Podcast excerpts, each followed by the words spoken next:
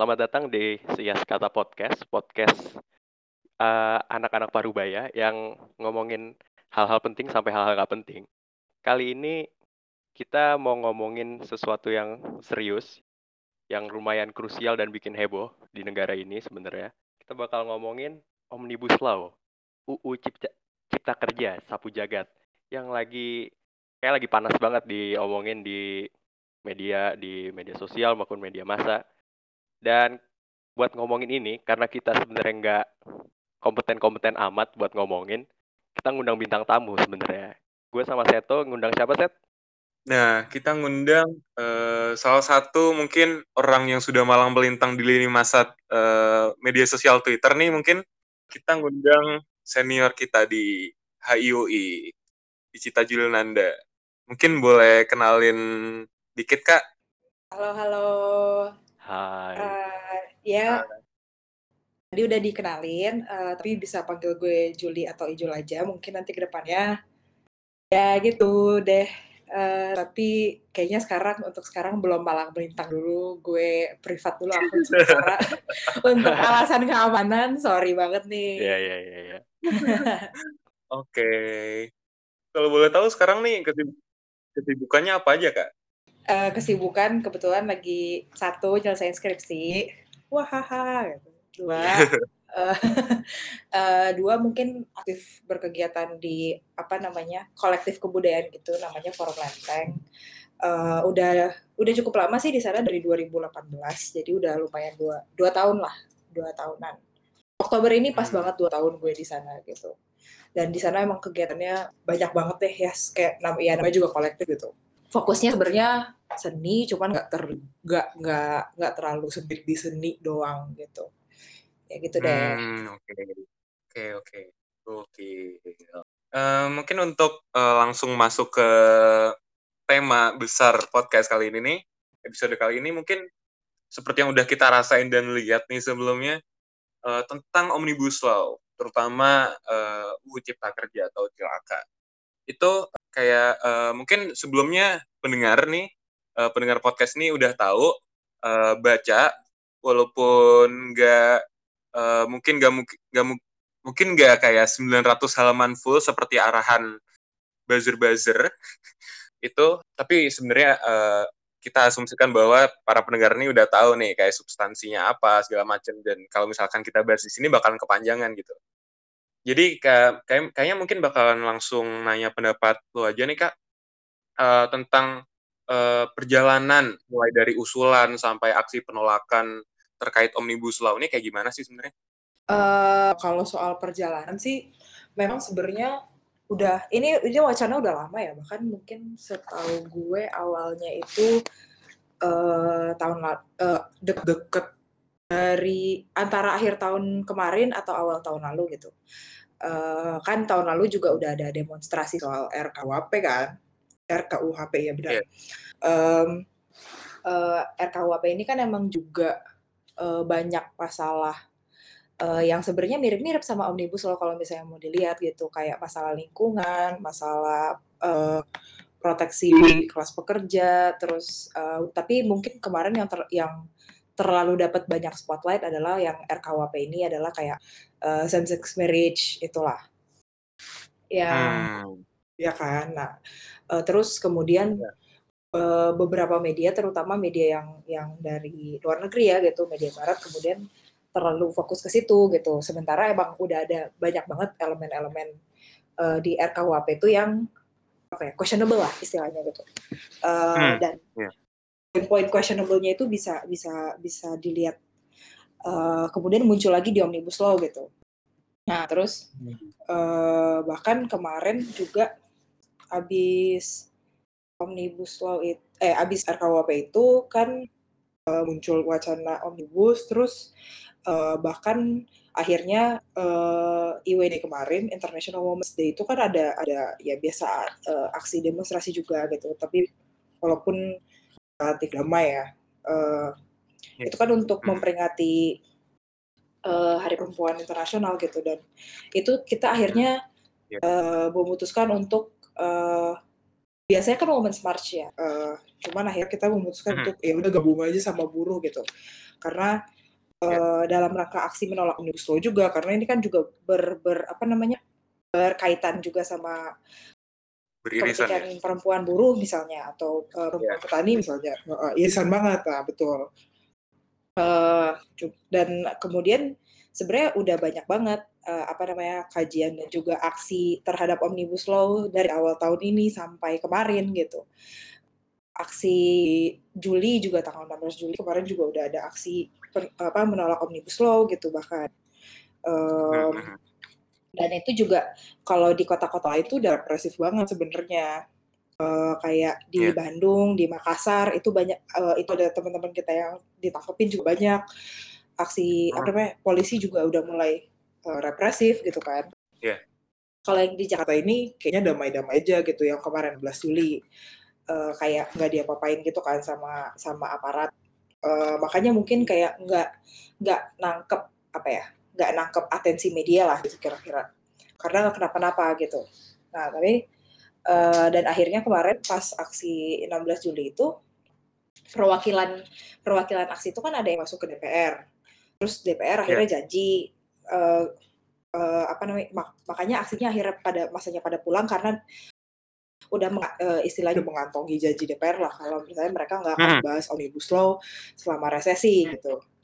Nah yeah, yeah. tiba-tiba nih sorry sorry banget nih bos kayak uh, rapat tiba-tiba udah rapat pengesahan nih udah kayak maling nih tengah malam dan jadi itu kan hari uh, kemarin tuh tak pengesahan itu tanggal berapa ya? Gue lupa. Uh, pokoknya tuh kayak sehari dua hari sebelum itu ada wacana uh, kalau misalnya DPR akan uh, ngesahin itu pada tanggal 8 hmm. apa kalau nggak salah. Gue lupa. Bentar iya, gue, gue, gue, gue dulu.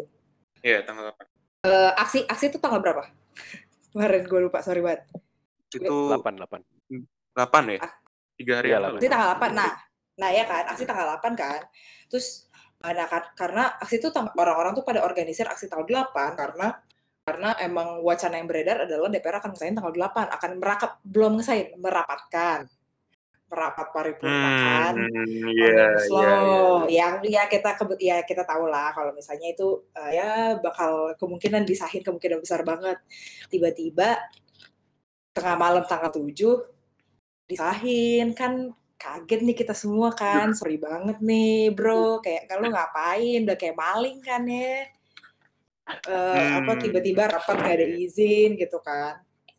Ya oke okay. terus uh, maksud gue di sini adalah kalau misalnya uh, aksi penolakan itu tadi kan udah dibilang ya bahwa arahannya uh, sebaiknya kita baca dulu 900 halaman nih uh, apa namanya R, uh, RUU tersebut cuman maksud gue uh, undang-undang itu kan selain produk hukum dia juga produk politik gitu dan uh, betul betul ya yeah.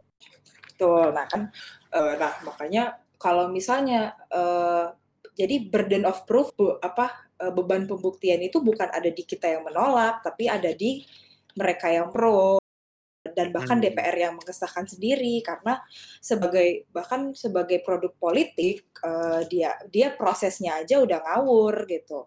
Hmm prosesnya udah ngawur, terus di, disahin di tengah malam di luar jam kerja, mohon maaf gue kalau di email jam segitu nggak gue balas coy, kayak males banget. Uh, terus apa namanya udah dan maksud gue kayak ini udah udah dapat penolakan dari hampir semua elemen masyarakat gitu loh dari dulu banget dari dari awal tahun ini gitu Uh, dan bahkan uh, itu udah disahin nih, tapi draft finalnya belum ada. Gitu. Gimana caranya, coy? Kayak lu ngesahin apa gitu? Yeah. Uh, itu itu kayak itu kayak lu lu mau lu mau uh, apa namanya kayak kayak gua nih ya skripsi gitu. Kayak gue udah dinyatakan lulus, tapi gue belum sidang gitu. Mohon maaf, terus lu yang lu sidangin apa? Sidang abstrak kan gue bingung ya. Nah, makanya Nah, kelulusan gue ini kan maksud gue kayak pasti bisa dipertanyakan dong sama departemen misalnya atau sama teman-teman. Anjir Jul lu kok gak sidang kok yeah. lulus gitu. Sama aja yeah, gitu. Yeah. Uh, kayak uh, sebagai produk politik uh, beban pembuktiannya jadinya ada di mereka gitu karena draft finalnya aja belum ada. sementara kita udah punya udah punya apa ya uh, udah punya pegangan gitu kalau misalnya mau nuntut ini kalau mau nuntut ini untuk hmm. menolak ini ya udah ini prosesnya aja nggak jelas apalagi lu 900 halaman dan itu belum final gitu gimana caranya gitu oke berarti berarti kalau misalnya ini belum substansi ya baru baru proses politiknya ya udah udah ngaco baru banget prosesnya sebenernya. aja udah ngaco banget. Sebenarnya kalau nggak nggak usah ngomongin substansinya legitimasi dari RUU ini tuh sebenarnya udah bisa dipertanyakan gitu. Mau lo mau lo pro buruh atau atau kagak gitu sebenarnya. Proses saya udah ngaco banget sebenarnya. Gitu kan. Betul betul banget.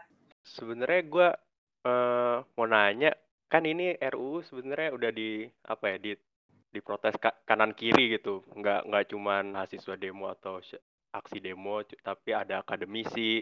Bahkan kemarin katanya organisasi keagamaan gitu NU sama Muhammadiyah kata ini adalah RUU yang zalim gitu kan. Nah terus gue mau nanya sebenarnya mm. apa sih yang dicari dari RUU gini ini gitu loh? Kepentingan siapa yang yang dibawa? Karena gue lihat kok yang pro tuh dikit hampir nggak ada gitu. Siapa apa apa yang dimaui sama negara gitu sama RUU ini? Sebenarnya kalau kajian udah banyak banget sih ini uh, dan hampir semua kajiannya tuh sepakat kalau misalnya uh, kedok dari uh, eh, RU ini bahkan nama nama resmi dalam tanda kutip dari uh, apa namanya dari DPR-nya sendiri dari eksekutifnya sendiri juga bahkan adalah RUU Cipta Kerja gitu. Uh, bahwa justifikasinya adalah kepentingan ini untuk uh, membuka keran investasi sebesar besarnya dengan cara uh, apa ya uh, regulasi terus standarisasi uh, apa namanya investor yang datang ke Indonesia itu semuanya di dibuat minim seminim-minimnya gitu. Kalau nah argumen mereka adalah ini argumen ini argumen neoliberal klasik ya kalau misalnya investor apa namanya kalau misalnya usaha makin banyak pasar makin terbuka uh, maka uh, semuanya akan diatur sama pasar gitu. Bahkan lapangan pekerjaan lapangan pekerjaan juga akan makin terbuka buat orang-orang. Terus kesempatan kesempatan kerja terus uh, kompetisi kompetisi produk pasar misalnya. Kayak nanti kalau misalnya uh, banyak produk asing yang banyak produk asing yang masuk misalnya hmm. atau produk mana pun lah ada banyak di pasar kita uh, apa ya kayak makin punya makin punya banyak pilihan terhadap kualitas produk-produk kan kayak gitu makanya ya itu itu justifikasinya tuh neoliberal plastik habis gitu kan. Cuman maksudnya uh, negara tuh pengen membuka membuka apa ya keran investasi segede-gedenya gitu. Makanya uh, regulasi regulasi untuk investor tuh sangat di regulasi dan standarisasi buat investor tuh diminimin banget. Makanya kan kemudian uh, untuk membu untuk membuat hal itu terjadi kemudian uh, apa ya kita uh, uh, misalnya gue sebagai negara gitu, gue sebagai pemerintah, uh, apa sih yang dibutuhin sama investor gitu untuk supaya mereka datang masuk ke masuk ke negara gue gitu. Maka berarti yeah, kan yeah. apa yang bisa gue provide nih buat investor? Mm -hmm. Ya yang bisa gue mm -hmm. provide adalah nih tanah. Gue banyak nih uh, di apa tanah tropis di uh, tanah di Indonesia kan tropis itu uh, suitable banget buat uh, kelapa sawit apa segala macam. Terus mm -hmm gue punya kayak populasi gue gede banget nih gue punya apa namanya tenaga kerja dan tenaga kerja gue juga ya gitu deh makanya kayak nih tenaga kerja murah ada gitu terus ya udah dan uh, untuk memfasilitasi uh, apa namanya negara untuk memprovide itu ke investor ya makanya regulasinya dibikin seminim mungkin dan dibikin semurah mungkin supaya produksinya mereka bisa ada di sini bisa nyaman di sini gitu uh, costnya mereka di, di reduce banget lah makanya uh, apa namanya kemudian misalnya uh, gak ada stand bukan standarisasi ya cuma maksud gue kayak gak ada gak ada itikat di, di RU itu nggak ada itikat untuk ngomongin uh, kesejahteraan uh, kelas pekerja misalnya dengan mengatur UMR atau segala macam tapi uh, cuti hamil diambil ditarik hmm. cuti haid diambil ditarik juga terus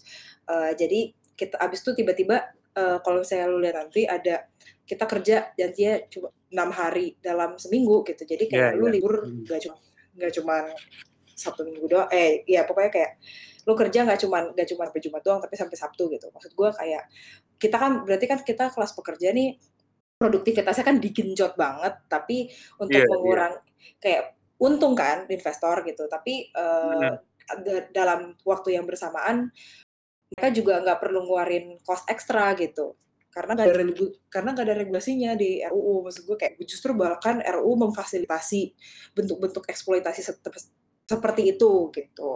Mungkin itu satu Mmm. salah satu contoh aja lah gitu kira-kira. Jadi maksud gue kayak dari dari penjelasan kayak gitu kayak kelihatan kan ini sebenarnya buat buat keuntungan siapa gitu. Iya. Emang emang kalau dilihat sangat-sangat ini, apa namanya, Omnibus Law ini terlihat seperti, apa ya, kayak episode baru di negara ini buat kayak tadi membuka keran investasi dan menggelar karpet merah buat para pemodal, eee, untuk, eee, semakin menggenjot produktivitas tanpa dengan mengabaikan, apa ya, dengan mengabaikan, marilah kita bilang hak asasi manusia gitu. Jadi ngomong-ngomong kalau masalah, eee, balik lagi ke masalah proseduralnya ini, jelas ini RUU yang kita bisa sepakat kalau ini RUU yang bener-bener problematis dan bener-bener memicu polemik lah di mana-mana gitu. Kalau Mhm. untuk setelah, mmm, ini kan udah sah nih Omnibus Law, RUU Cipta Kerja, itu untuk, eee, advokasi secara jalur legalnya lah, jalur hukum itu kira-kira memungkinkan nggak sih atau malah, eee, mentok gitu, Kak? Nah, kalau misalkan mentok tuh kira-kira kenapa ya? Menurut lu aja nih, menurut lu aja, Kak, kira-kira kenapa bisa mentok gitu kalau misalkan, eee, lewat jalur hukum atau apa namanya, eee, litigasi secara apa namanya, ya lewat jalur hukum gitulah? Nah, sebenarnya mungkin kalau hukum, eee, ku kapasitas gue sebenarnya minim ya, eee, untuk ngomongin jalur hukum apa segala macam gitu. Cuman, Mhm. eee, sebagai pengetahuan umum kita tahu lah kalau misalnya ada hukum yang nggak produk hukum yang nggak jelas bisa kita tuntut ke lewat judil judicial review gitu. Iya iya. Cu eee, cuman kema kemarin kan emang sempet, eee, berseliweran diskursusnya ba diskursusnya bahwa sebenarnya judis judicial review itu kemudian kalau pemerintahnya udah kayak gini, apakah apakah apa ya, maksud gue, eee, judge-nya bakal berpihak sama kita atau enggak gitu loh. Maksud gue kan iya iya. eee, Iya iya. Ya kan, dan maksud gue kayak memang, eee, dan orang-orang hukum itu kan cenderung bersembunyi di balik imparsialitas dan apa ya, kenetralan gitu loh. Jadi kayak, eee, keputusan yang mereka ambil kan kayak kemudian dalam tanda kutip "nggak nggak bisa diganggu-gugat" atau gimana gitu. Maksud gue kayak karena bukti hukumnya nggak cukup atau gimana. Nah itu kan, kayak itu yang dipertanyakan kemudian gitu. Dan pun jalur hukum itu udah sering banget ditempuh oleh, eee, kelompok-kelompok advokasi misalnya, eee, kayak kemarin itu kan, eee, akhirnya, eee, teman-teman dari Papua itu kan kemarin nuntut, eee, waktu riot kemarin di Papua, eee, pemerintah menutup segala akses internet di Mmm, Papua iya. kan. Iya. Terus akhirnya te teman-teman advokasi dari Papua tuh menang secara pengadilan menuntut Jokowi bahkan. Eee, ya dan saya kayak, ya udah berarti Jokowi kalah dong dan Jokowi harus harus membayar denda dan juga meminta maaf apa segala macam gitu. Pokoknya hukumannya harus dijalani kan. Tapi apakah ada gitu, maksud gue kayak, apakah beneran dilakuin sama Jokowi gitu kan, enggak gitu. Maksud gue kayak, eee, apa ya, eee, ke kesetaraan di mata hukum itu hanya hanya milik orang-orang yang punya power dan punya privilege gitu. Ket ketika misalnya, eee, ketika misalnya mereka bisa berpikir seperti itu tuh, maksud gue bahwa ba eee, kita semua ini punya kesempatan yang sama di mata hukum, ya berarti mereka nggak nggak pernah ngelihat gitu loh teman-teman yang teman-teman advokasi yang udah berjuang dari beragam isu, mulai dari Papua, mulai dari kekerasan seksual, mulai dari eksploitasi buruh, mulai dari apa namanya, kasus kekerasan ABK, eee, awak kapal, itu kan, Mmm, eee, iya. banyak banget yang kayak gitu gitu. Betapa susahnya heeh, oh oh ya sama kayak teman-teman refugee yang minta kewarganegaraan di sini gitu. Itu kan juga susah banget pendampingannya apa segala macam. Dan itu memakan waktu, energi, biaya yang ekstra banget sementara eee, maksud gue kayak kita sebagai tema eee, kita sebagai kelompok-kelompok marginal gitu, kita sebagai kelompok yang apa ya, dilemahkan oleh sistem gitu, kita nggak kita belum tentu semuanya punya punya resource, punya modal, dan punya privilege yang sama gitu untuk menempuh jalur hukum yang beribetnya minta ampun, kayak gitu. Jadi memang, eee, apa ya, uh, menempuh lewat jalur hukum sebenarnya kalau bisa ya silakan aja gitu. Maksud gue gue kayak ya silakan aja coba gitu. Cuman maksud gue uh, apa ya ya gak semua maksud gue kayak kita semua udah maksud gue kayak kelompok-kelompok advokasi itu udah udah ngerasain gitu loh gimana caranya uh, gimana beratnya advokasi hukum yeah. dan maksud gue kayak kalau misalnya lu sebagai apalagi uh, posisi lu kebetulan uh, bukan dari kelompok uh, marginal ya uh, ngomong lewat judicial judicial judicial review aja gitu maksud gue kayak kelihatan banget bahwa imajinasi politis lu tuh sangat terbatas dan sangat apa ya sangat terbatas oleh apa yang udah ditentukan sama status quo sama negara misalnya gitu yeah. maksud gue kayak mm. harus yeah. uh, harus ada dobrakan terhadap imajinasi politik di luar politik negara dan politik elektoral gitulah kira-kira gitu. Hmm. Oke. Okay. Sebenarnya itu demo yang reformasi tahun kemarin berarti ya. Mm-mm. Tahun kemarin itu kan gede-gedean ya, ya kan ada banyak agenda yang dibawa, tapi nyataannya kayak hasilnya nol besar gitu. Terus kemarin ada kemarin kemarin aksi lagi yang tanggal 8 juga. Sekarang lebih spesifik ke omnibus law berarti ya. Dan menurut lu aksi yang yang segitu gitu yang tahun kemarin yang tanggal kema tanggal 8 kemarin itu udah efektif belum sih buat apa ya? dorong pemerintah buat apa yang sebenarnya rakyatnya mau gitu? Apa sebenarnya ya sia-sia belaka? Menurut lo gimana? Hmm, ini uh, pertanyaan yang menurut gue penting banget ya maksudnya. Uh, efektif sih menurut gue jelas belum. Maksud gue karena toh kita sampai saat ini nggak nggak melihat adanya uh, etikat baik dalam tanda kutip dari pemerintah untuk oh iya ya kayak kok banyak banget yang protes gitu tapi kayak enggak enggak ada yang kayak gitu gitu maksud gue kayak polit apa uh, politik uh, contentious politics uh, politik pertentangan um, itu apa ya gunanya adalah untuk mendisrupsi mengganggu uh, membuat tidak nyaman par, uh, status quo yang yang gak, yang uh, awalnya tuh nggak pernah dengerin kita kemudian kita ganggu gitu lah mereka jadi kayak oh iya ya yeah. gitu kayak ternyata hmm. ternyata ternyata eh ternyata gitu uh, dan menurut gue ini belum belum belum di, belum cukup disruptif uh, supaya mereka tuh kayak ter, saya terganggu sih terganggu ya cuma maksud gue bukan terganggu yang seperti itu kan yang di yang ditujukan sama aksi-aksi protes ini gitu. Dan bahkan memang malah terganggunya malah bisa dipelintir-pelintir lagi gitu ke mana-mana gitu. Uh, yeah, ya yeah. halte rusak lah apalah gitu kan. Terus kayak uh, orang orang bergelimpangan mati di jalan yang di yang dirusui malah halte gitu kan maksud gue kayak bukan disruptif yang seperti itu kan yang ditujukan sama aksi-aksi protes ini tapi uh, mengganggu yang sampai akhirnya kayak mereka mereka tuh terasa merasa terpojok gitu bahwa kita nggak punya pilihan lain selain mengabulkan keinginan rakyat atau bahkan nggak punya pilihan lain selain untuk menyerahkan kekuasaan gitu misalnya. Yeah. Dan aksi ini menurut gue jujur belum belum cukup uh, belum cukup disruptif gitu. Uh, cuman maksud gue pertanyaannya apakah itu sia-sia atau enggak ya jelas enggak gitu. Maksudnya uh, kalau ini belum cukup kan bukan berarti nggak usah dilakuin kan. Gitu. Tapi kemudian apa yang bisa kita pelajarin dari apa ya dari aksi-aksi ini rentetan aksi ini bahkan dari tahun lalu gitu dalam metode organisir aksi-aksi yang ada di Indonesia gitu misalnya di kita gitu uh, metode apa sih sebenarnya yang efektif gitu? Kemudian pelajarilah hmm. dari catatan-catatan di lapangan gitu. Makanya kan kemudian uh, selepas aksi kan makanya ada orang-orang yang mulai bersuara tentang aksi uh, yang tadi terjadi misalnya uh, kekurangan apa yang ada terus uh, apakah ada ada uh, views vision untuk ke depannya gitu.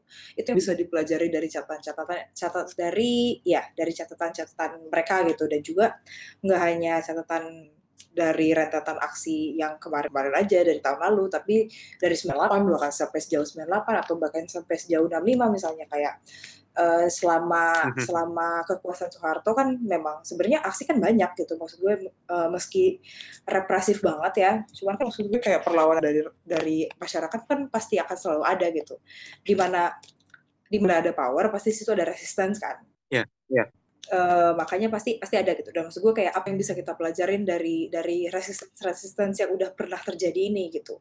Catatannya dikumpulin diarsipin. Kalau bisa ya, terus kita bikin bikin uh, kajian gitu. Misalnya uh, kemudian kajiannya itu ya bisa bisa diredistribusi ke teman-teman yang lain gitu. Untuk dipelajari, untuk didiskusin bareng-bareng gitu. Itu sih sebenarnya kayak maksud gue apakah uh, apa ya resistensi itu diperlukan perlu banget sumpah.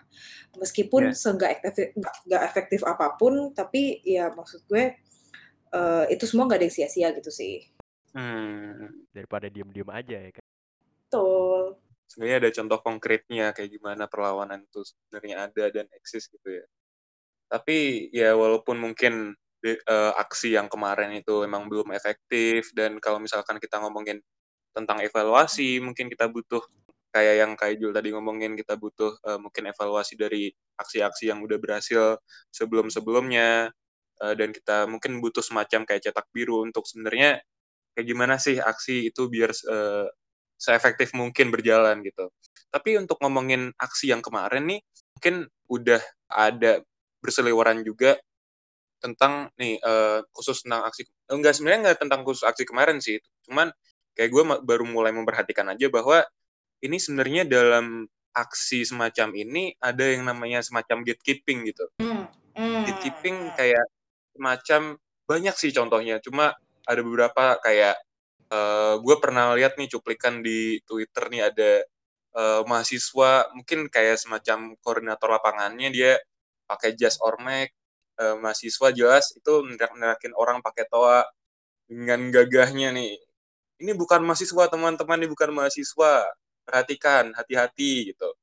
Atau sampai uh, apa namanya uh, banyak juga perempuan-perempuan yang juga didiskreditkan uh, gitu dengan metode mungkin metode uh, perlawanan yang berbeda dan bahkan sampai kawan-kawan uh, teman-teman transpuan pun juga seolah-olah kayak diremehkan gitu ketika aksi. Ini kayak uh, fenomena yang bikin bingung sih sebenarnya. Ini kan mereka juga awalnya nih gue anggap bahwa nih mulai uh, secara politis nih orang-orang sebenarnya sadar tapi kenapa uh, mengeksklusikan kayak apa ya jadi jadi gatekeeper gitu bagi aksi yang sebenarnya emang harusnya uh, solid gitu. Ada solidaritas di antara elemen-elemen uh, masyarakat yang berbeda gitu. Kira-kira kok bisa terjadi kayak gitu kenapa sih kak? Penasaran gue sebenarnya. Uh, kalau gatekeeping uh, mungkin makanya kayak harus bisa dibedain sebenarnya uh, yang mana quote unquote gatekeeping yang mana quote unquote preservation misalnya kayak karena kan memang kalau aksi semacam ini itu kan saking banyaknya elemen sampai sampai-sampai ada ada yang elemen yang tergabung yang bisa ya dalam tanda kutip jeopardizing lah kayak mengganggu tujuan dari aksi gitu. Uh, cuman kan maksudnya uh, definisi definisi itu kan kemudian uh, yang nentuin siapa itu lagi yang perlu kita pertanyaan kayak uh, apa namanya kalau gue membedakan dua itu sih sebenarnya gue ngelihat orangnya gitu. Maksud gue siapa uh, itu lagi tadi tadi siapa yang ngomong uh, siapa yang ngomong uh, bahwa ini gatekeeping atau bukan dan kemudian siapa yang ditujukan. Maksud gue kayak kelompok mana yang ditujukan. hmm uh, dibilang gatekeeping atau enggak misalnya gitu. Kalau misalnya kelompok kayak misalnya tadi perempuan, kemudian transpuan, terus uh, ada lagi uh, misalnya kayak ya gitu lah kelompok kayak gitu maksud gue kan ya aneh aja kalau misalnya lo bilang mereka uh, gatekeeping gitu ke mereka karena mereka adalah kelompok-kelompok yang paling terdampak termasuk kelompok-kelompok yang paling terdampak dari di omnibus law ini gitu. Uh, makanya nggak mungkin maksud gue kayak uh, masa gitu yang mereka orang mereka terdampak gitu kan aneh ya. Uh, lucu gitu ya kemudian juga me, apa ya kalau gue sih ngeliatnya ya uh, kalau gatekeeping ini karena referensi aksi yang kita punya aksi revolusi gede-gedean yang kita punya itu cuma 98 dan 98 hmm. itu udah itu udah diluted banget uh, di memori kita gitu. Hmm uh, maksud gue memori itu kan nggak harus lo yang mengalami sendiri ya, tapi kan bisa direproduksi lewat, uh, tulisan, gambar yang lo lihat, oral, kayak apa yang lo dengar dari orang, itu kan kemudian jadi memori tersendiri di lo gitu. Jadi diluted banget gitu, udah udah udah trickle down lah dan, uh, isi isi dari apa ya, isi dari memori kita tentang 98 ini udah kebanyakan romantisir gitu bahwa aksi itu Iya. harus seperti ini. Eh, bahwa Hmm. kayak kalau misalnya aksi itu harus orasi, harus berani, harus ada di garda depan, harus harus ditembakin polisi. Jadi kayak imajinasi kita tuh ya imajinasi kita tuh udah terbatas banget kalau aksi tuh harus begini, begini, begini, begini, begini gitu.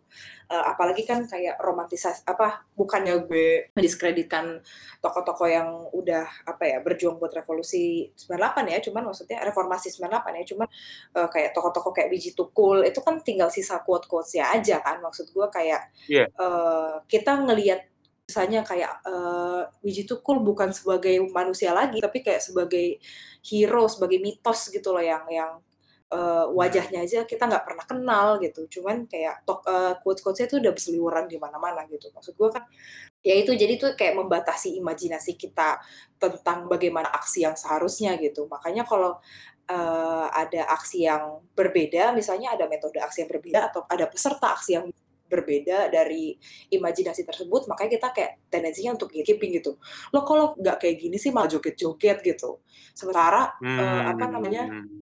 sementara kayak di apa kayak di eh, Amerika Latin gitu itu kan eh, itu benua hobinya demo kan maksud gue kayak Iya, tiap iya, berapa tahun ada demo berapa tahun sekali demo. Ya itu semuanya perempuan di situ joget-joget di situ kayak eh, if I can dance to it it's not my revolution gitu. Maksud gue kayak Iya, eh, metode me- metode demo mereka tuh bawa speaker gede-gede ke lapangan terus bawa kayak di di pusat ekonomi terus kayak digedein sampai maksimum biar ganggu itu disruptif itu cultural jamming tuh namanya. Eh, tapi itu bah- bahasan lain lagi cuman memang eh, apa ya ada gitu loh metode aksi yang seperti itu nggak harus metode aksi yang cuman teriak-teriak keluar-keluar orasi doang di di mobil komando gitu Hmm.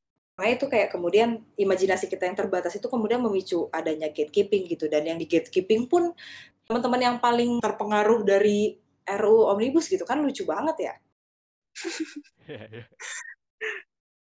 Sebenarnya masih ngomong aksi yang apa ya? Seharusnya tuh aksi, itu kayak gimana? Tuh biar de biar disrupsinya tuh pas dan tujuannya tercapai gitu. Kita yang kemarin itu aksinya di di Istana Negara apa di DPR gitu kan? Yang masih Di dikorupsi istana, di istana. di istana ya? Istana. Istana di Hmm. pusat kekuasaan kan.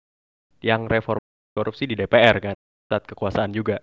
Gue pernah lihat di di Twitter, Baga kalau nggak salah ngomong. Demo tuh harusnya di pusat-pusat ekonomi, pusat-pusat bisnis. Menurut lu aksi yang ideal tuh sebenarnya gimana dan di mana sih biar disruptif? Balik lagi sebenarnya memang eh, ide-ide soal aksi itu harusnya seterbuka mungkin ya. Maksud gue kayak harus apalagi kalau misalnya kita terlibat gitu ya harus seterbuka mungkin gitu dan eh, harus menerima ide-ide yang baru yang eh, unconventional gitu yang lebih kreatif gitu daripada sekedar imajinasi yang udah ada se- sebelumnya gitu Eh, dan memang gue akuin kayak gue nggak punya jawaban yang pasti. Gue paling satu tuh kayak paling gini. Terus kayak kalau misalnya pun kita merujuk ke referensi itu pasti nggak bisa di copy paste gitu eh, begitu aja di sini gitu. Cuman memang ide-ide yang ada itu kayak harusnya mak- eh, dibiarin flowing aja gitu sih. Dibiarin apa ya kayak bergulir aja gitu diskursusnya. Dibiarin kayak misalnya diskursusnya Baga itu menurut gua diskursus yang sangat baik sih. Kayak eh, memang kemudian kan ditimpal-timpalin lagi sama beberapa orang-orang di Twitter kan bahwa ya betul gitu. Gua misalnya aksi aksi di pusat kekuasaan itu memang cukup apa ya cukup terlalu konvensional gitu misalnya. Kayak toh eh, ya ini gue juga quote dari Baga juga bahwa kayak misalnya kita geruduk istana Jokowinya kagak di sana, geruduk DPR, DPR lagi tidur siang gitu kan. Kayak lu mau ngegeruduk siapa? gitu kan jadinya. Kemudian eh, ya yang harusnya harusnya dipertimbangkan adalah kemudian siapa yang mau eh, apa, siapa dan bagaimana kita mau mendisrupsi business as usual di negara ini gitu. Makanya kayak kemudian muncullah disku- diskursus bahwa eh, ya misalnya matiin aja pusat-pusat bisnis gitu kayak itu menurut gue itu valid juga boleh juga gitu kayak eh, aksi Occupy Wall Street di Amerika kan itu yang di Occupy bukan White House-nya tapi Wall Street-nya gitu Eh, pusat bisnis mati Hmm, iya. Hmm. terus apa namanya di Hong Kong gitu misalnya eh, di Hong Kong itu kan yang dimatiin bukan bukan apa namanya rumahnya si siapa tuh uh, gubernur yang cewek gue lupa lagi namanya ya dia bukan bukan rumahnya dia gitu atau bukan kantornya dia tapi uh, hmm. Hong Kong itu Hong Kong itu ya maksudnya kayak mereka tuh aware bahwa mereka itu adalah meski kecil tapi mereka adalah bukan pusat ya tapi kayak maksud gue kayak uh, roda ekonominya mereka tuh kenceng banget secara global ya. Maksudnya kayak arus kapital global itu pasti lewat Hong Kong gitu mereka aware akan hal itu. Makanya mereka tuh nutup bandara mereka nutup uh, apa namanya biar ya orang-orang tuh nggak bisa masuk keluar gitu. Mereka nutup bandara mereka nutup uh, subway kereta uh, supaya orang nggak bisa pergi bisnis as usual gitu. Supaya ya bisnis as usualnya mati gitu menutup kereta terus habis itu demonya di Wall Streetnya mereka gue lupa namanya apa uh, dan akhirnya uh, pekerja-pekerja yang ada di Wall Street-nya mereka itu juga ikut turun gitu. Itu mati bisnis as usual mati gitu. Uh, itu maksud gue kayak imajinasi-imajinasi yang kayak gitu gitu. Yang yang yang dibutuhin di aksi kita. Kalau misalnya pun uh, kalau misalnya merujuk sampai jauh ke revolusi Rusia 1917 misalnya uh, Trotsky itu nggak occupy PLN gitu. Kayak mati listrik lu kalau nggak listrik gak bisa ngapa-ngapain gitu. Cuman tuh kan udah lama banget ya. Itulah udah lama yeah, banget yeah. 1917 gitu. Kayak sekarang sekarang udah udah udah ada 100 tahun kali ya? Udah ada 100 tahun belum sih? Udah ya? Yeah. udah udah sih udah udah udah udah udah. Udah, ya? udah. So, kayak, udah. maksud gue sahabat udah. Udah udah sahabat ya? Dan bahkan kayak maksud gue uh, udah selama itu gitu. Tapi Trotsky itu udah bisa ngikir gitu loh kalau misalnya uh, apa gue tuh perlu mematikan pusat-pusat uh, kegiatan gitu kayak PLN terus uh, kayak uh, pusat medianya mereka radio gitu. Kalau di sini kan RRI ya uh, pusat informasi yeah. gitu gue matiin. Hmm. baru kemudian baru kemudian gue nyerang istananya itu belakangan itu udah paling belakang itu kayak karena istana udah nggak bisa ngapa-ngapain gitu udah mati. Uh, tapi balik lagi itu kan nggak bisa di copy paste ya di sini kayak mereka semua eh, contoh-contoh itu kan nggak bisa di copy paste di sini gitu dan kemudian gimana caranya yeah. kayak kita semua tuh kayak uh, apa ya absorbing itu semua tapi nggak di copy paste tapi kayak dikontekstualisasi lagi ke sini apa yang kita hmm. butuhin gitu hmm. tapi maksud gue kayak referensinya ada banyak gitu kan iya iya iya iya kayak gitu gitu. Tapi yang jelas kalau argumen argumen gue yang paling utama adalah aksi itu harus desentral. Nggak boleh sentral uh, kayak aksi satu komando itu udah usang banget menurut gue ya. Karena uh, ketika lo ada di lapangan ketika lo ada di aksi itu itu sangat sangat aspek temporal spasial temporalnya tuh kenceng banget. Lo semua apa yang akan lo lakukan di situ akan bergantung sama apa yang kejadian di pada saat itu juga gitu. Dan apa uh, pilihan lo untuk bertindak itu akan dipengaruhi sama orang lain dan akan mempengaruhi orang lain gitu. Itu itu aspek spasial temporal tuh kencang banget. Jadi apa ya organik gitu. Maksud gue kayak akan lebih baik uh, apa ya tindakan-tindakan yang keluar tuh organik organik aja gitu. Uh, dan gak ada di satu komando gitu. Kalau satu komando tuh kayak ribet itu oh, kayak iya. sangat sangat membatasi ya itu balik lagi sangat membatasi imajinasi kita bahwa kita harus ngikut ada yang di atas. Uh, sementara yang atas kan belum tahu uh, yang di bawah lapangan lapangan uh, kejadian uh, vibe-nya kayak apa gitu. Bahkan sekadar kayak lu misalnya berdiri di mobil komando sama lu berdiri di atas kerumunan itu vibe-nya udah beda banget. Dan gimana caranya orang yang di komando ini bisa ngerti apa yang ada di apa vibe perbedaan vibe yang ada di kerumunan ini itu udah, udah itu udah beda banget makanya kayak aksi itu menurut gue harus desentral gitu dalam makna apa pun hmm. dalam makna hmm. komando hmm. bahkan dalam bahkan dalam makna misalnya aksi itu harus harus di DPR enggak aksi bisa di mana aja gitu aksi itu harus di Jakarta hmm. karena karena Jakarta tuh pusat pusat ekonomi Indonesia enggak juga aksi bisa di Bandung bisa di Jogja bisa di Kalimantan di mana di mana-mana gitu dalam makna apa pun gitu. jadi um, intinya emang yang gue tangkap sih tadi emang butuh uh, yang namanya desentralisasi karena emang selama ini kalau bisa dilihat-lihat tuh emang apa ya aksi tuh cenderung satu komando satu komando kawan-kawan kayak gitu kan. Cenderung tersentralisir gitu terfokus pada uh, satu orang yang juga kita belum tahu uh, kepentingannya itu mungkin apa ada ada kepentingan kepentingan lain mungkin yang dibawa. Ada kemungkinan-kemungkinan seperti betul, itu. Betul, betul banget. Jadi mungkin agak balik sedikit lagi, um, sebenarnya ada hal baru lagi mungkin yang uh, gua tangkep nih uh, selama uh, rentetan kejadian ini nih kayak ketika aksi ini agak uh, keluar sedikit dari konteks uh, sentralisasi atau desentralisasi aksi tadi kayak mungkin ketika aksi itu mungkin aksi mahasiswa juga ya ini tuh kayak menganggap bahwa uh, TNI atau tentara itu kayak quote unquote kayak derajatnya tuh cenderung lebih tinggi sama polisi gitu. Atau posisi tawarnya itu bisa dianggap kayak uh, oke okay gitu. Ketika bernegosiasi dengan mahasiswa. Bahkan uh, sampai kayak pem, uh, lebih ke uh, yang gue lihat secara langsung tuh lebih kayak mem, uh, memuji memuji gitu. Kayak um, padahal dua-duanya kan kayak sama-sama aparat gitu. Dua-duanya itu sama-sama hmm. aparat aparat betul, negara. betul. Dan uh, bahwa menurut gue sendiri nih kayak uh, pihak yang mereka puji-puji uh, dan uh, mereka anggap uh, satu kubu lah kasarannya gitu dengan mereka ini sebenarnya institusi yang sama sama kayak institu institusi yang represi teman-teman di Papua dan uh, ngusir-ngusirin petani di Urut Sewu gitu. Menurut tuh uh, menurut lu sendiri nih kayak kenapa sih uh, di di lapangan ketika aksi ketika demo ini walaupun dua-duanya sama-sama aparat tapi kenapa ini si tentara nih dianggap dalam tanda kutip kasarnya itu satu kubu gitu dengan masa aksi. Kalau boleh tahu kenapa tuh? Penasaran juga sih sebenarnya. Nah, uh, ini sih sebenarnya kalau misalnya gue bilang propaganda sih ya propaganda sih kayak uh, itu jawab itu jawaban itu jawaban singkatnya ya itu ya itu uh, apalagi ketika ketika itu sudah direkam itu sudah dibingkai dan sudah didistribusikan lewat apa pun sosial media apalah segala macam itu udah propaganda jelas udah udah ada aspek framing dan udah ada aspek framing dan udah ada aspek distribusi gitu. Hmm. Cuman ya maksud gue dan uh, kenapa kenapa bisa uh, masyarakat uh, jatuh quote unquote ke dalam jebakan propaganda itu ya uh, satu memang demo-demo di pusat-pusat ya misalnya kayak di kota-kota yang lebih besar ya di Indonesia uh, itu kan yang yang handle biasanya polisi bukan TNI gitu. Jadi yeah, uh, yeah.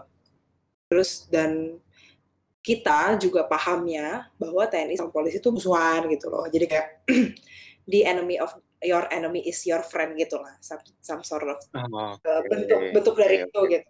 Cuman kan kemudian kalau misalnya kita lihat lagi uh, apa ya aksi misalnya yang bukan di kota besar misalnya kayak ya apalagi terutama di Papua ya kan itu semuanya mereka langsung di langsung dihandle sama aparat sama TNI gitu. Kalau misalnya uh, represinya langsung langsung berhadapan sama moncong TNI gitu loh kayak jadi ya memang uh, gimana ya kayak ya jebak sama propaganda tapi pun uh, ya kitanya juga gimana ya balik lagi kayak sebagai orang yang nggak tahu bukan tahu ya maksud gue kayak mengalami sendiri gitu represi hmm. dari TNI misalnya ya hmm. uh, represi dari TNI jadi kayak ya kita kayak uh, nganggapnya kayak jadinya kayak ya savior lah atau apalah gak, gak ngerti juga gue. Cuman maksud gue kayak ya itu gue gak maksudnya kayak ya mereka nggak ngalamin sendiri gitu represi dari TNI jadi memang ngelihatnya kayak ya acap-acapnya aja tapi TNI bukan bukan misalnya TNI gak dilihat sebagai institusi yang sama gitu. Ya gue gue mau nanya aja. Kemarin tuh ada Twitter siapa ya yang bikin thread gimana media bikin headline headline kemarin ya? Siapa? Wisnu Prasetyo kalau nggak salah. Dia nge-thread isinya headline dari Kompas dari menurut lu uh, porsinya porsi dan biasnya media soal aksi kemarin itu gimana sih? Apa apa udah udah udah fair? Apa belum? Gitu. Balik lagi sih sebenarnya ya apalagi menurut menurut uh, Mas Wisnu ya gitu. Uh, Mas Wisnu kan juga udah bilang kalau sebenarnya ya media berperan besar tapi masih masih cenderung bias gitu. Gue sih setuju ya, apalagi kan Mas Wisnu emang emang dosen kajian media gitu. Di UGM. Belum uh, versi pasti udah udah jelas belum ya, karena memang uh, kelihatan banget bahwa mencoba memvillainize me, uh, aksi ini gitu, mendiskreditkan aksi ini gitu lah. Uh, dengan narasi-narasi violence dan segala macam gitu. Dan tapi uh, yang harus dipertanyakan lagi kemudian kenapa misalnya media uh, framingnya kayak gitu itu satu nah saya kenapanya? Kan karena memang media-media massa yang gede gitu kan rata-rata itu korporat gitu. Itu media korporat. Hmm. Iya. dan emang dan emang ya punya kepentingan di situ. Misalnya ya Trans TV yang punya siapa? Trans TV kan yang yang yang ngebawain uh, membawahkan membawahi ya CNN di sini. Itu kan punya Trans. Uh, terus hmm. ya RCTI MNC MNC MNC punya siapa uh, dan kepentingan mereka apa gitu sampai maksud gue kayak uh, mereka ya membiarkan dan bahkan bukan membiarkan dengan sengaja ngeframing kayak gitu misalnya. Terus kedua ya kemudian setelah siapa terus bagaimananya kayak mereka ngeframingnya bagaimana gitu dan bagaimana kemudian itu berimbas sama persepsi masyarakat gitu kan uh, sebagai sebagai uh, media masa kan mereka berarti punya apa ya pegang kabelnya gitulah megang aus megang megang megang apa ya kayak salurannya gitu. Saluran informasi kanal informasi. Dan mereka punya kuasa untuk uh, narok kabel itu segimanapun caranya mereka enaknya gimana gitu. Kan uh, hmm. masuk ya maksud gue kan dan siapa pun yang punya informasi pasti mereka dia punya power gitu. Apa apalagi hmm. informasi segede itu ya pasti emang ya maksud gue ya itu pasti uh, siapa pun yang punya informasi pasti punya power dan mereka kemudian mengontrol informasi ter itu tersebut gitu Nah, dampaknya uh, dampaknya gimana ke masyarakat ya bisa lihat sendiri ya. Akhirnya kita bisa uh, apa ya? Kayak ini kayak DVD et impera gitu loh itu ini oh, iya. kalau misalnya gue berani bilang ya uh, kalau misalnya gue berani bilang ya ini ya kan kayak kayak ya taktik kolonial gitu loh kayak uh, apa memecah belah masyarakat supaya nggak nggak nggak nggak satu suara gitu maksud gue kayak uh, kita kita akhirnya jadi jadi lupa gitu musuh kita sebenarnya hmm. siapa gitu kayak malah jadi vil villainize yeah, malah jadi yeah. villainize satu sama lain kan akhirnya gitu. apalagi emang terkait uh, framing media yang emang dimiliki oleh para konglomerat-konglomerat ini tuh kayak uh, emang bener-bener terbukti berhasil gitu membagi uh, mungkin masa yang emang pada awalnya mayoritas sepakat dengan penolakan sama ini omnibus law atau RUU Cipta Kerja ini uh, yang awalnya menolak tiba-tiba terbagi teralihkan gitu. Ada polarisasi uh, respons gitu di antara masyarakat. Bahkan kayak teralihkan gitu lebih fokus ke sebenarnya halte itu kalau dibakar oke okay nggak sih? Atau kalau dibakar nih salah nih gitu jadi emang ada hmm. ada ada dua ada emang politik pecah belah gitu terpecah jadi dua uh, antara yang uh, apa namanya pro gampangnya kayak pro dengan pembakaran halte atau kontra gitu dengan pembakaran halte kayak uh, metode-metode apa ya metode-metode aksi atau demonstrasi ini yang memang tentang uh, apa ya namanya uh, metode yang disrupt yang disruptif itu sebenarnya uh, kelihatannya seenggaknya yang gue lihat tuh kayak emang belum uh, dipahami sama ya katakanlah Twitter di mana gue ngelihat semua ini uh, dua pertentangan dua opini ini. Kayak emang kenapa sih sebenarnya uh, apa yang kayak menyebabkan banyak yang kurang paham sebenarnya? Kalau sebenarnya metode aksi yang disruptif itu sebenarnya diperlukan gitu kak. Kayak um, apa yang menyebabkan banyak ya kita bisa katakanlah kelas menengah gitu yang sebenarnya Eh, dengan akses dan privilege yang mereka miliki, akses informasi dan segala macam yang mereka miliki, itu kenapa mereka sebenarnya belum paham sih kalau sebenarnya metode aksi yang disruptif itu uh, bisa dibilang lah satu-satunya jalan gitu untuk uh, menolak, untuk mengekspresikan uh, eksternalisasi aspirasi kita gitu. Kalau boleh tahu kenapa? Singkatnya sebenarnya ya justru karena karena itu justru karena mereka uh, punya privilege tersebut makanya mereka jadi nggak nggak nggak paham. Buk, dan pahamnya tuh bukan masalah paham ngerti secara otak ya tapi paham secara experience secara tubuh gitu secara secara mengakar keseharian hidup mereka sehari-hari gitu. Nggak nggak ngerti gitu bahwa uh, apa ya kita sebagai uh, orang-orang yang misalnya lebih marginal gitu nggak punya pilihan lain gitu selain untuk melakukan metode yang disruptif dan Itu satu dan yang kedua adalah karena metode disruptif yang kita lakukan itu juga mengganggu mereka gitu. Itu kayak halte rusak. Yang terganggu sebenarnya siapa sih gitu? Maksud gue kayak oke okay, misalnya memang gue nggak nggak men, gue nggak menolak bahwa memang ada teman-teman kelas menengah bahkan uh, kelas menengah ke bawah gitu ya misalnya terganggu bahwa eh, uh, 21 halte rusak misalnya. Ya kehidupan mereka juga jadi jadi misalnya ya terganggu juga lah. Cuma maksud gue mayoritas siapa sih yang terganggu gitu? Maksud gue kayak itu halte yeah. 20 halte kayak 20 halte itu 21 halte yang rusak itu itu lokasinya di Jakarta Pusat di depan Bundaran HI banget lagi. Itu kan pusat Jakarta banget ya. Uh, yang kalau ke atas Tamrin bawah Sudirman gitu. Uh, yang kerja di situ apa sih? Memang buru apa buru-buru bangunan kuli. Kan bukan gitu. Tapi ya maksud gue kayak Sudirman kan ya uh, Sudirman SCB itu kan Wall Streetnya kita gitu ya kerja di situ siapa sih gitu. Memang hmm, memang yeah, yeah. memang emang kawan-kawan buruh kan bukan gitu maksud gue. Makanya kemarin makanya gue bilang kemarin uh, bahwa memang ini tuh ini tuh cuma halte yang rusak dan haltenya ada di pusat kota gitu loh. Maksud gue kalau misalnya ini bukan ada di pusat kota pun uh, kayak belum tentu misalnya mungkin tapi belum tentu juga uh, apa namanya perhatian kalian akan sebesar ini gitu.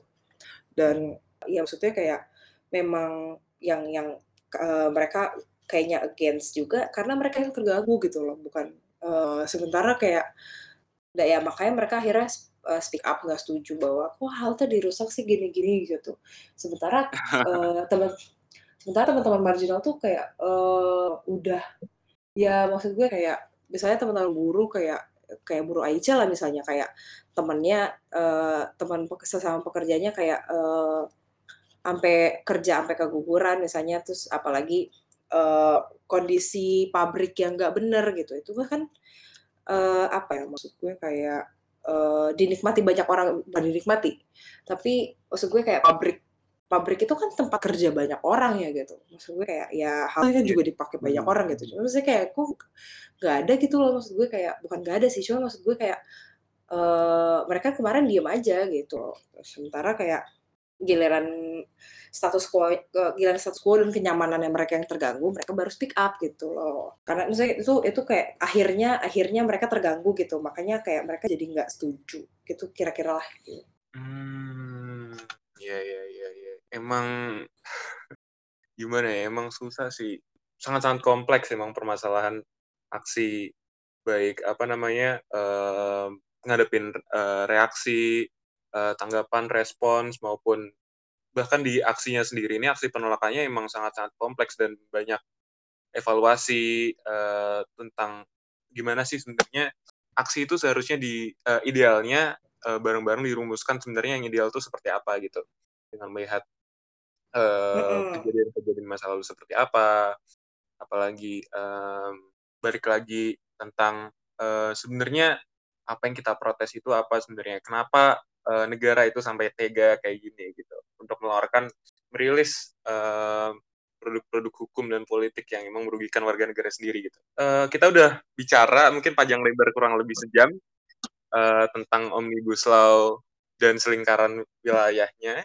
Itu um, mungkin sampai cukup di situ aja uh, pembahasannya karena waktunya emang gak terbatas juga. Jadi ya uh, mungkin sampai di situ juga uh, episode kali ini um, di akhir penghujung waktu ini oh ya uh, mungkin mau promosi dikit nih promosi dikit. Jangan lupa uh, kalau udah sampai di sini dengerinnya uh, follow Instagram kita kanal Instagram kita di @seyaskata kolektif ada medium juga medium.com uh, slash at uh, uh, sama Twitter juga ada Twitter at seyaskata kolektif kalau nggak salah itu untuk ngikutin untuk berlangganan konten-konten uh, tentang sosial politik dan uh, budaya populer gitu.